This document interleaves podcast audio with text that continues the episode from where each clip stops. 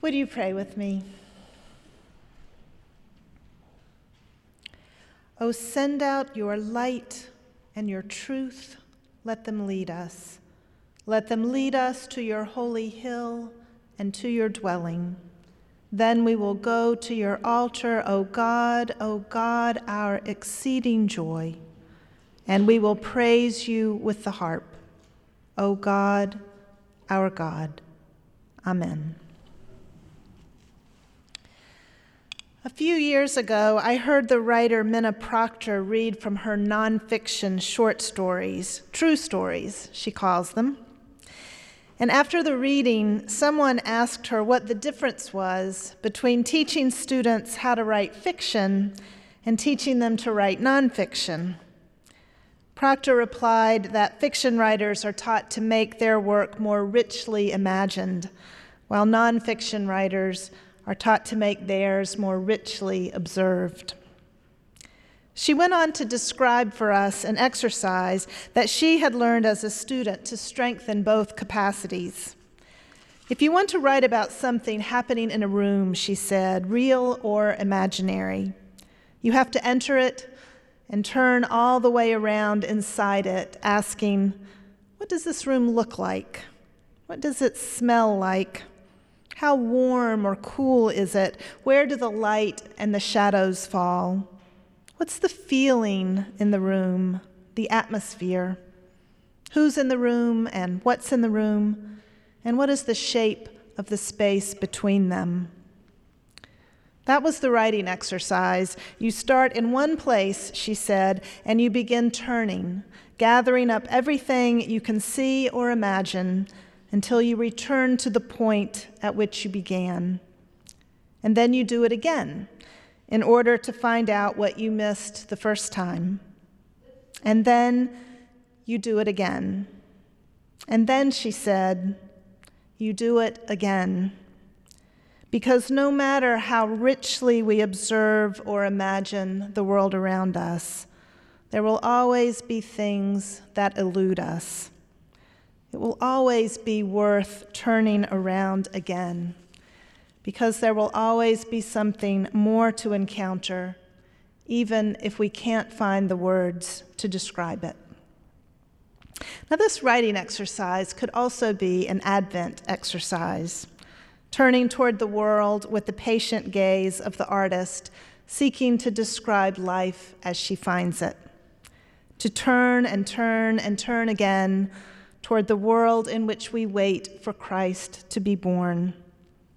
For no matter how many times we turn through the Advent stories of John the Baptist shouting himself hoarse in the desert, and angels turning up in the ordinary places where people live and work, there is always something else to find, because the stories themselves are born into a new world each year and gather up both its sorrows and its joys. Now, this afternoon, the university choir will perform a new carol written by our composer in residence, Carson Cooman. It's called the Pilgrimage Carol, and it describes the way we turn again and again through the stories of Advent and Christmas each year. I am again pilgrim of the year past, among the kingdom of your birth, the choir will sing today. I brush the shoulders of kings, shepherds. I am here. If last week we were invited by Jesus' teachings on last things to begin our Advent journey at the end, John the Baptist this week urges us to turn. Repent, he cries in the wilderness in the lesson Jimmy read for us, for the kingdom of heaven has come near. The Greek word being translated as repent here means something like to change one's mind. But the Hebrew word used by the prophets, in whose footsteps John is very deliberately following, means something more embodied not just to change one's mind, but to change one's direction, to turn. Turn around, for the kingdom of heaven has drawn near. turning may be the quintessential gesture of Advent. Mary turns perplexed toward the angel who greets her in the midst of an ordinary day and asks him, How can these things be?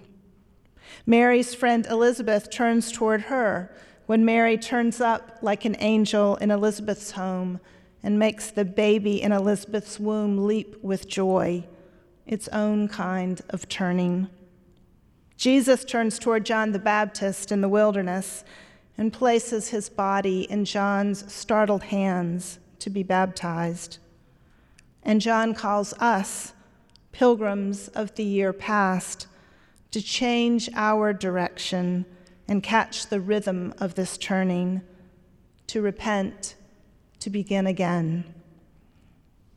When Dorothy Austin, the former faculty dean of Lowell House, was a minister in this church, she invited me one year to give a morning prayers talk every day during the first week of Advent. I was working on a commentary on the Song of Songs, that little book of erotic love poetry at the heart of the Bible. And so I tried to think about the song as a kind of Advent poem. There's a part of the Song of Songs in which one lover comes looking for the other in the night, knocking on her door while she sleeps. I slept, she said, but my heart was awake. And that part of her that is awake hears the knock. Now, that's one kind of Advent turning to be led by the part of us that is awake and waiting, even if that part is infinitesimally small, even when we feel more scattered than present in our own lives, even when we are distracted by many things, even when we are asleep.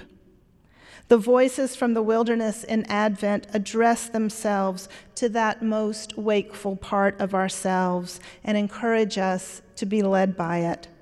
Repent, turn, John the Baptist cries, for the kingdom of heaven has come near.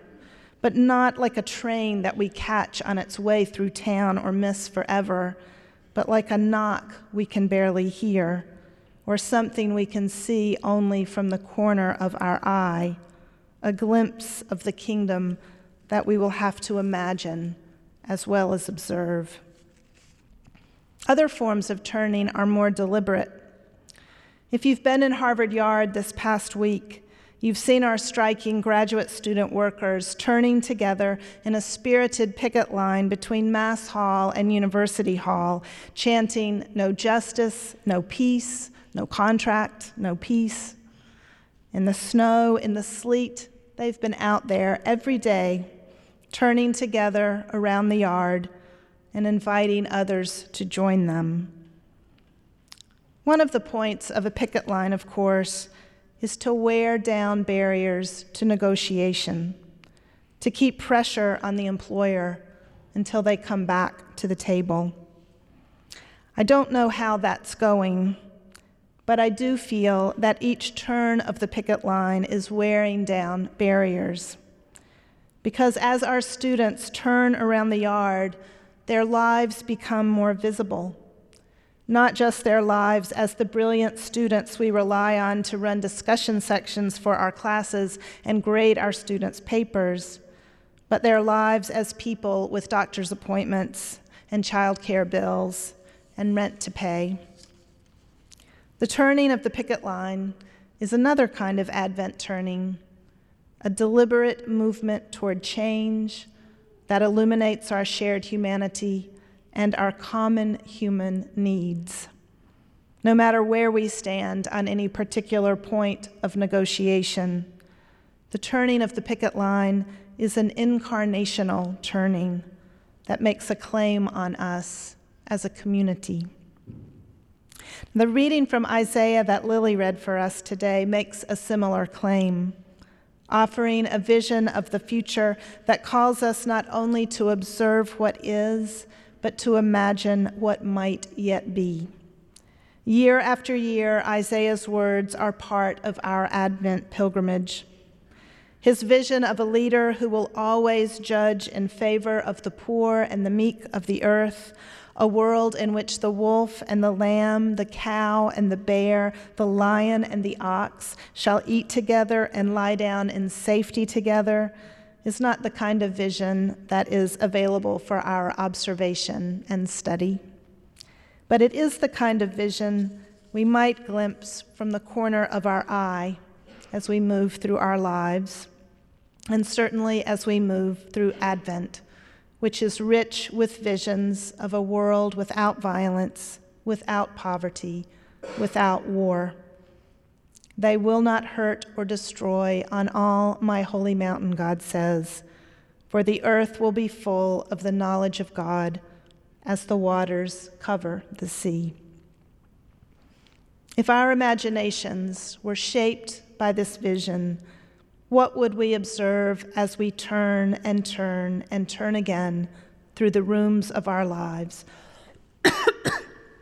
like an artist seeking to find the words for what she can see before her, and also the unknowable more that she knows she has missed. The voices that reach us during Advent urge us to turn our gaze to the margins of those rooms and of the world beyond them. The lives the prophets both richly observe and richly imagine are the lives of those who live there survivors of violence, people scattered into exile, the poor and the meek of the earth.